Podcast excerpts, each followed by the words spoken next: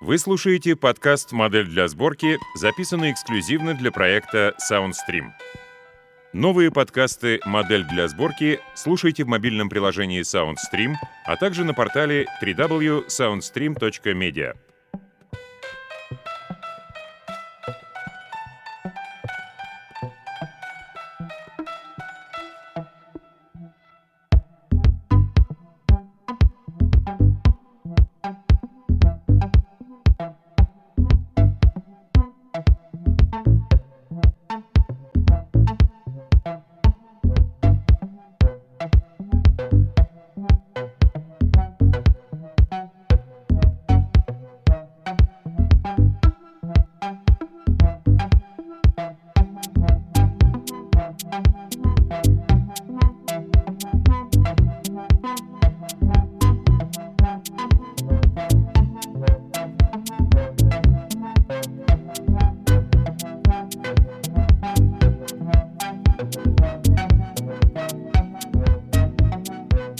Алексей Ерошин.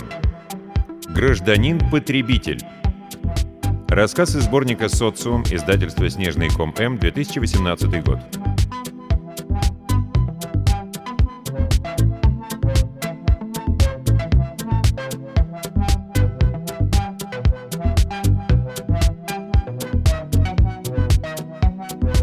Извещение пришло в половине шестого утра. Коммуникатор издал громкую тревожную трель с прикроватной тумбочки, Фрэнк с просонья едва не сшиб его на пол и в сумерках не сразу нащупал кнопку отбоя. «Что случилось?» — не открывая глаза, спросила Мардж с оттенком досады в голосе. «Официальные звонки в такую рань?» Фрэнку не требовалось читать сообщение, чтобы дать ответ. Всю бухгалтерию семейного бюджета он держал в голове. «Пустяки», — ответил он. «Спи, дорогая. Я не добрал 47 кредитов до минимальной суммы расходов за этот месяц. Работы много, все как-то не досуг пройтись по магазинам. «О, Господи, Фрэнк!» — сонно пробормотала Марш. «Какой стыд! Неужели так сложно спустить 47 кредитов? Хорош ты будешь в роли нарушителя закона». «Ерунда», — сказал Фрэнк. «Сегодня заберу Эрика из школы и заеду с ним в супермаркет. Пусть выберет, что хочет. В конце концов, у мальчишки завтра начинаются первые каникулы». «Не забудь утилизировать его синего медведя», — сказала Мардж, снова погружаясь в подушку. «И красную маш... маш... Через секунду она уже снова мирно посапывала. Фрэнк заботливо прикрыл жену одеялом, спустил ноги на пол, нашарил тапки и прошел в столовую. Сон пропал, спугнутый сообщением инспекционного центра. Фрэнк дословно знал присланный текст, но для соблюдения формальностей все же открыл сообщение и прочел. «Уважаемый Фрэнклин Вествуд, напоминаем, что вам необходимо реализовать потребительский минимум в сумме 47 единиц до 24.00 текущего дня текущего месяца в избежании репрессивных санкций. Пожалуйста, не забудьте исполнить свой гражданский долг. С уважением, региональный отдел Global World Bank». Уже совсем рассвело. По улицам еще метались радужные сполохи ночных реклам, но город уже просыпался. Фрэнк открыл дверцы шкафа и с чувством обреченности уставился на ряды разнокалиберных кофейных банок. Их было не меньше полусотни. Процесс выбора всегда излишне утомлял Фрэнка. Обычно эту заботу брала на себя Мардж. Фрэнк даже не пытался вникать, по какому принципу она это делает. Его вполне устраивало, что кофе к завтраку был неизменно вкусен, горяч и заправлен молоком в нужной пропорции. Но сейчас Марджери досматривала прерванный сон, и Фрэнку не оставалось ничего, кроме как закрыть глаза и взять одну из банок наугад. Свежий, бодрящий, насыщенный вкус кофе Black Hooper сделает каждое ваше утро ярким и незабываемым. Black Hooper теперь на 10% больше и насыщенней. Автоматически прочел Фрэнк. Он подавил в себе желание сличить этот рекламный текст с надписью на другой, первой попавшейся упаковке, достал капсулу, вставил ее в кофейный аппарат и отправил банку обратно на полку. Пока нагревалась вода, инспектор бегло просмотрел распорядок дня в коммуникаторе. Расписание было плотным, предстоящее дело обещало быть серьезным. Возможно, самым серьезным за всю карьеру инспектора контроля потребления Фрэнка Вествуда.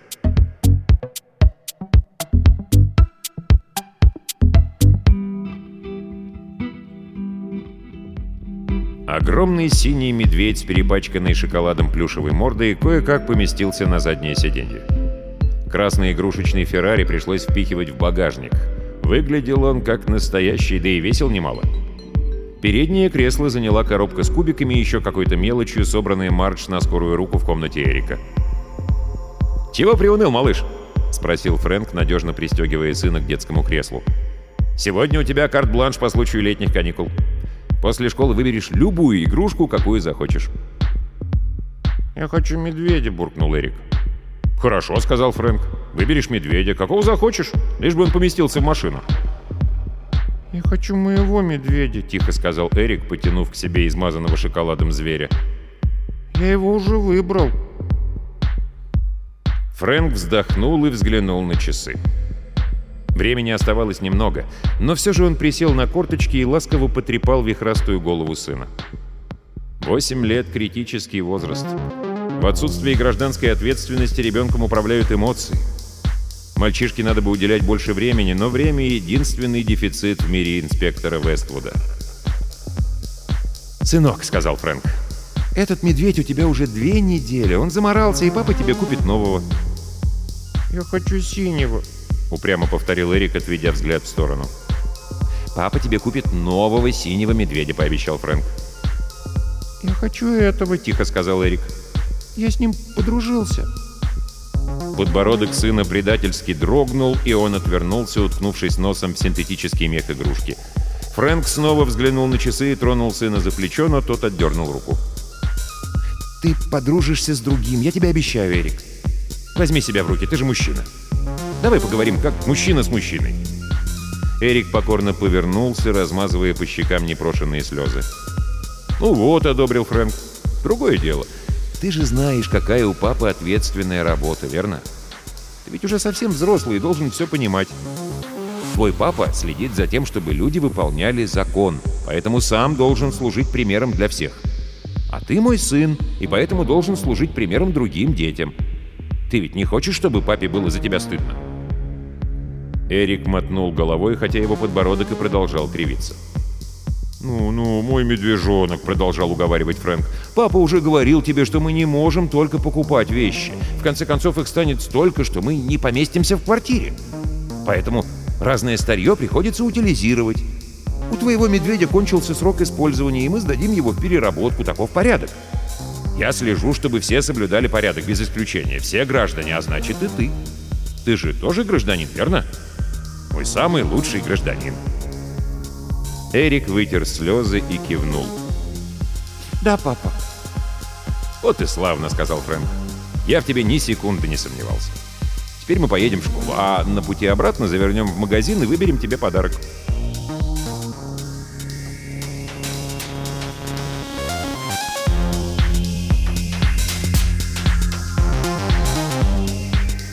Вы слушаете подкаст «Модель для сборки», записанный эксклюзивно для проекта SoundStream.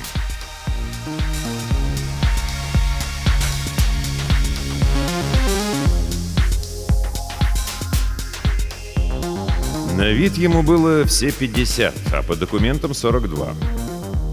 Лишние годы прибавляла неухоженная борода, потертый свитер, давно вышедшие из моды очки в тонкой металлической оправе и общая запущенность. Что еще поражало в нем с первого взгляда, так это удивительное равнодушие, которым нарушитель взирал на досмотр своих вещей инспекционной комиссией. Большая часть этих вещей даже не была распакована. Единственное, чем пользовался хозяин квартиры — книги. Столько бумажных книг, собранных в одном месте, инспектору еще не приходилось видеть. Многие из них были настолько ветхими, что едва не рассыпались от старости прямо в руках — Антикварный пережиток, не подвластный пока закону об утилизации. «Как же вы дошли до жизни такой?» — сочувственно спросил Фрэнк. «Вы меня слышите? Гражданин Вебельман!» «Я слышу вас», — ответил задержанный. «Мне поручено разобраться в обстоятельствах вашего дела», — сказал инспектор. «Не хочу скрывать, что дело серьезное. Поймите, это не праздное любопытство. Найти для вас оправдание очень сложно, пригодятся любые смягчающие обстоятельства. Поэтому я снова спрашиваю, что довело вас до такой жизни? «Да какой?» — равнодушно поинтересовался нарушитель. До той, например, где вы сидите в старом линялом свитере. «Но мне нравится этот свитер», — сказал Вебельман. «Я его люблю». Инспектор вдруг подумал, как много общего у его собеседника с детьми. Фрэнку случалось не раз преодолевать упрямство Эрика, когда тот прятался за стеной показного непонимания, блокируя слух и зрение, словно закрывая невидимую дверь в ребячью душу на замок. Приходилось изрядно постараться, чтобы подобрать к этому замку ключ и восстановить контакт. Взломать воображаемую дверь ничего не стоило, но грубый подход необратимо покалечил бы детскую психику и принес только слепое подчинение вместо понимания. Фрэнк не был сторонником жестоких мер, предпочитая гибкую политику. Возможно, налаживать общение с большим ребенком следовало схожими методами. «А вас, кажется, зовут Лев?» — мягко спросил инспектор. «Лев Соломонович», — ответил собеседник. «А я инспектор Вествуд. Можете называть меня просто Фрэнк». «Что вам от меня нужно, Фрэнк?» — без обиняков спросил нарушитель. Инспектор неторопливо переложил стопку книг на столе, прочитывая непонятные названия, пестревшие пугающими математическими терминами. «Я хочу вам помочь», — ответил он. «А для этого мне предстоит разобраться, какие обстоятельства вынудили вас нарушить гражданский долг». До недавнего времени вы не имели трений с законом и считались образцовым гражданином, поэтому я и спрашиваю, что же такое с вами случилось, Лев Соломонович? «Я не понимаю, что вы от меня хотите?» — упрямо повторил нарушитель, рассеянно теребя и без того взлохмаченную бороду.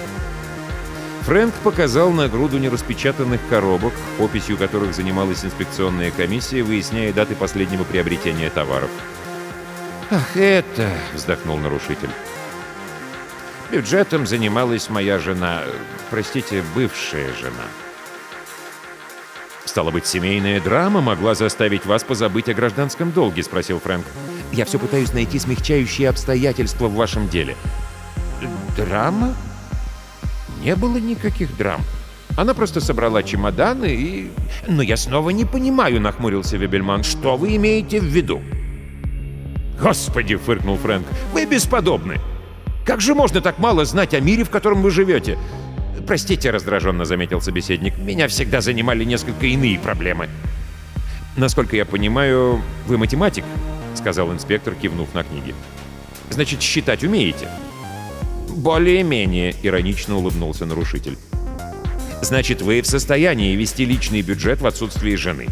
Именно это вам заявит обвинитель в суде. Вы сказали в суде? Да, Лев Соломонович. В суде? Именно в суде. И речь в этом суде пойдет о лишении вас гражданства. Вы понимаете, что это значит? Вебельман снял очки и промокнул нечистым платком вспотевший лоб, силясь осознать сказанное, но у него не слишком получалось.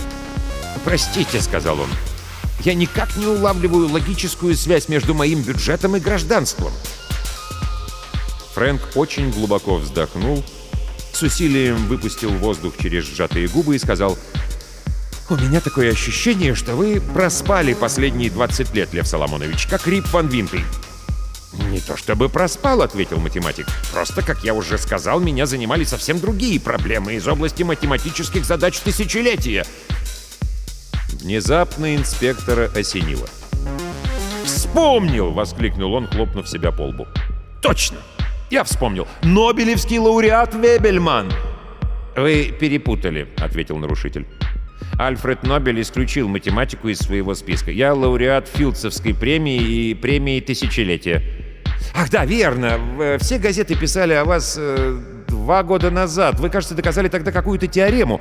Гипотезу Римана. Это... Даже не пытайтесь объяснить, прервал его инспектор. Все равно не пойму. Как и причину, по которой вы отказались от премии. Видите ли, я из тех людей, которым нужно очень мало вещей, поэтому это выше моего понимания, снова перебил Фрэнк. Вы человек недюжинного ума, это видно сразу. Такое количество книг увидишь сегодня не в каждой публичной библиотеке. Тем удивительней, что мне приходится рассказывать мыслителю такого уровня о вещах, которые известны каждому школьнику. «Я слишком давно учился в школе», — заметил математик, машинально приглаживая растрепанную бороду. Но есть еще пресса, радио, телевидение. Курсы подготовки потребителей, в конце концов. Незнание закона не освобождает от ответственности, Лев Соломонович. Дура лекс сед лекс. Что вам известно относительно глобальной экономической системы? Ну, тотальная глобализация, антикризисная эволюционная политика. В общем, практически ничего, откровенно признался Бебельман. Это не новость, кивнул инспектор. Не думайте, что своим неведением вы претендуете на исключительность отнюдь. На этой планете 14 миллиардов жителей, 178 тысяч из которых ежедневно нарушают закон о гражданской ответственности.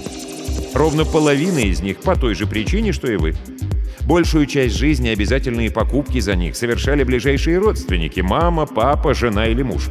Мама и папа рано или поздно умирают, супруги разводятся, и тогда эти политические иждивенцы остаются один на один с миром, в котором они ориентируются хуже, чем новорожденный в джунглях. Нарушитель смутился и принялся без надобности протирать очки. «Откровенно говоря, — сказал он, — я надеялся, что приношу своей работой пользу для общества». Фрэнк снова вздохнул. «Видите ли, Лев Соломонович, как я уже сказал, на этой планете живут 14 миллиардов человек, и вполне недурно живут, не подозревая о существовании доказанной вами теории Римана. Гипотезе. Неважно, не в этом суть. Современный мир легко может обойтись без фундаментальной науки, Лев Соломонович. Но не может обойтись без глобальной экономической системы. Свободный рынок был слишком непредсказуем, привычно повторял инспектор заученную лекцию. Подъемы в нем чередовались со спадами, денежная эмиссия росла, инфляция повышалась, что привело в конце концов ко всеобщему дефолту и к тотальной экономической депрессии. Во избежание Третьей мировой войны была создана глобальная потребительская система, простая и гениальная. На каждого гражданина планеты была возложена почетная обязанность поддержания экономики минимальным ежемесячным лимитом обязательных трат. Это дает системе стабильный товарно-денежный оборот, что позволяет компенсировать возможные перекосы рынка. Постоянный и предсказуемый спрос на товары формирует стабильный рынок труда. Продукция производится, продукция потребляется, продукция утилизируется. Все пределы. Нет кризиса, безработицы, голода, политической нестабильности, при условии, что каждый человек выполняет свой гражданский долг. Каждый, Лев Соломонович. Без исключений. Математик снова снял очки, с любопытством окинув инспектора невооруженным взглядом. «А если человек не поддерживает вашу сизифову политику?» — спросил он. «Не советую вам заявлять это в суде», — жестко парировал инспектор. «Хотя свободу воли никто и не отменял. Закон не запрещает отказаться от гражданского долга. Но кто не имеет обязанностей, не имеет и прав».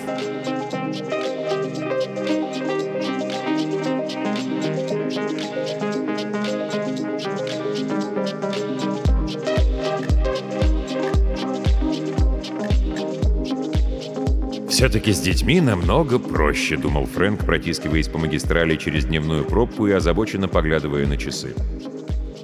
Эрик довольно болтал ногами в детском кресле, пристегнутом к переднему сиденью.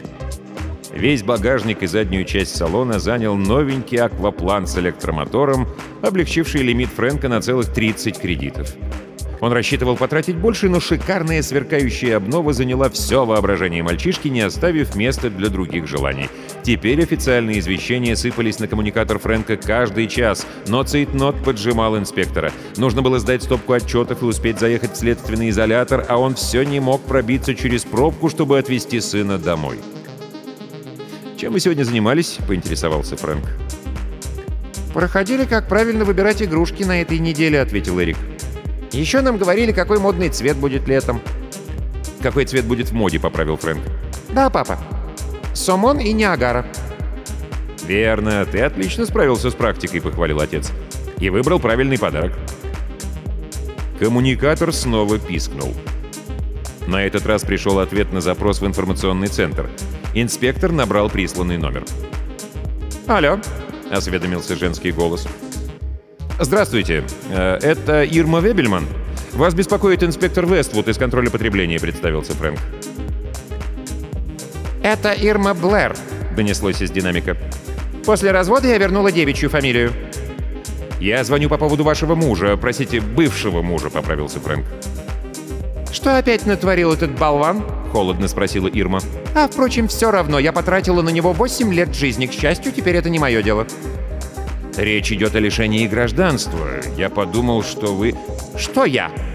Снова стану опекать сорокалетнего младенца? Тащить на себе все хозяйство, пока он грызет ночами карандаши над своими тетрадками? Нет уж, с меня довольно. «Папа, почему тетя на тебя сердится?» — спросил Эрик, на секунду покинув радужные грезы о первом испытании подарка в бассейне. «Я все понимаю», — сказал Фрэнк, игнорируя детский вопрос. «Но ситуация такова, что спасти его может лишь взятие под опеку. Есть у него другие родственники?» В разговоре возникла длинная пауза. Фрэнку даже показалось, что связь оборвалась. «Папа, тетя плачет?» — спросил Эрик. Фрэнк снова проигнорировал вопрос. «Когда суд?» — внезапно спросила Ирма странным севшим голосом. «Утром», — ответил Фрэнк. «Передайте ему», — сказала Ирма. «А, впрочем, ничего».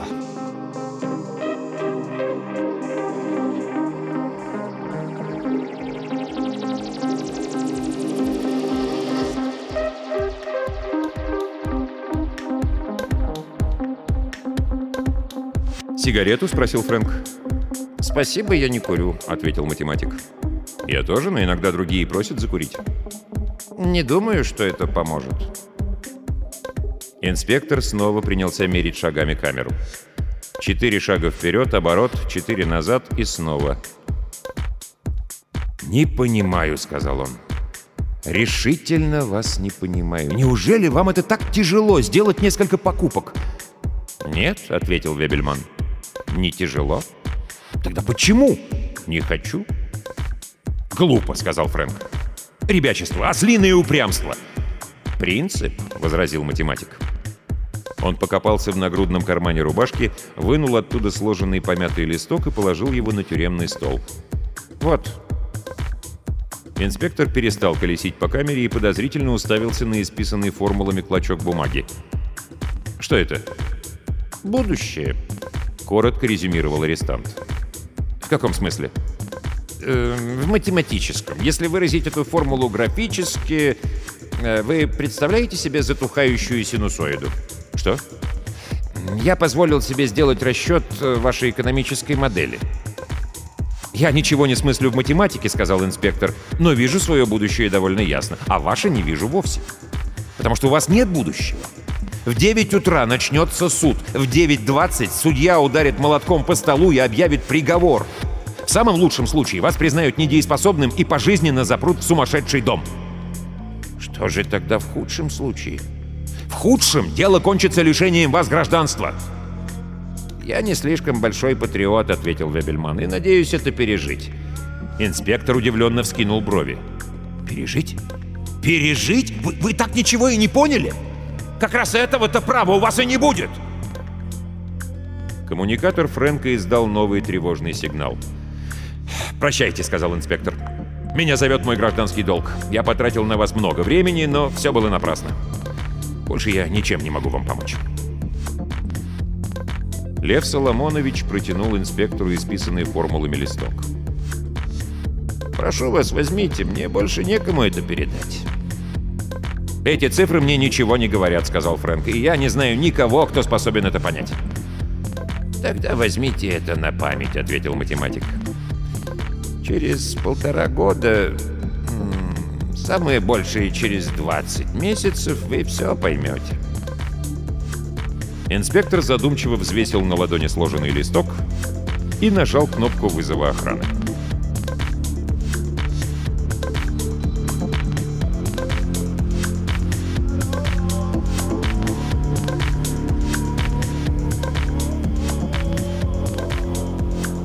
Последнее предупреждение Фрэнк получил у входа в ночной магазин. «Мы уж закрываемся», — проворчал охранник. Фрэнк молча показал ему текст уведомления и под недоуменно сочувственное «надо же был так дотянуть» был нехотя пропущен через турникет. Он механически толкал тележку между стеллажами безлюдного полутемного супермаркета, не в силах решить, в какой ряд свернуть. В конце концов, так и не выбрав, он свернул в первый попавшийся и увидел бесконечные ряды кофейных банок. «Свежий, бодрящий, насыщенный вкус!» — мелькали надписи на боках пестрых разнокалиберных упаковок. «Теперь еще больше, еще насыщеннее!» Процесс выбора всегда излишне утомлял Фрэнка. На минуту его охватило чувство полной безысходности. Сделав над собой усилие, инспектор пошел вдоль ряда, наугад выхватывая банки и сваливая их в корзину. На кассе он сунул руку в карман за кредиткой, и оттуда выпал исписанный листок. «Что это у вас такое странное?» — поинтересовалась кассирша с любопытством, разглядывая незнакомые символы. «Будущее рассеянно», — ответил Фрэнк. «О!» — сказала кассирша. «Как интересно, и какое оно?» «Я не знаю», — ответил инспектор. «Вы представляете себе затухающую синусоиду?» «Нет». «И я нет». «И в этом наше счастье», — сказал Фрэнк.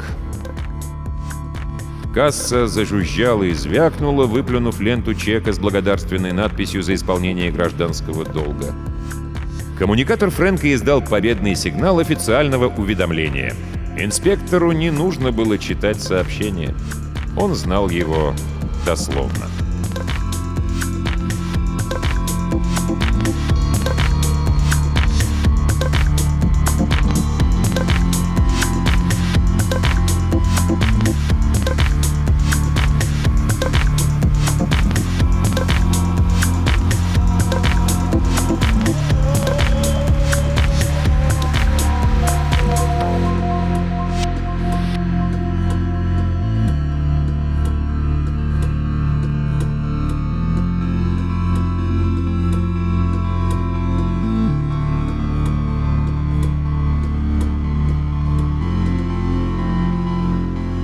Вы слушаете подкаст «Модель для сборки», записанный эксклюзивно для проекта SoundStream. Новые подкасты «Модель для сборки» слушайте в мобильном приложении SoundStream, а также на портале www.soundstream.media.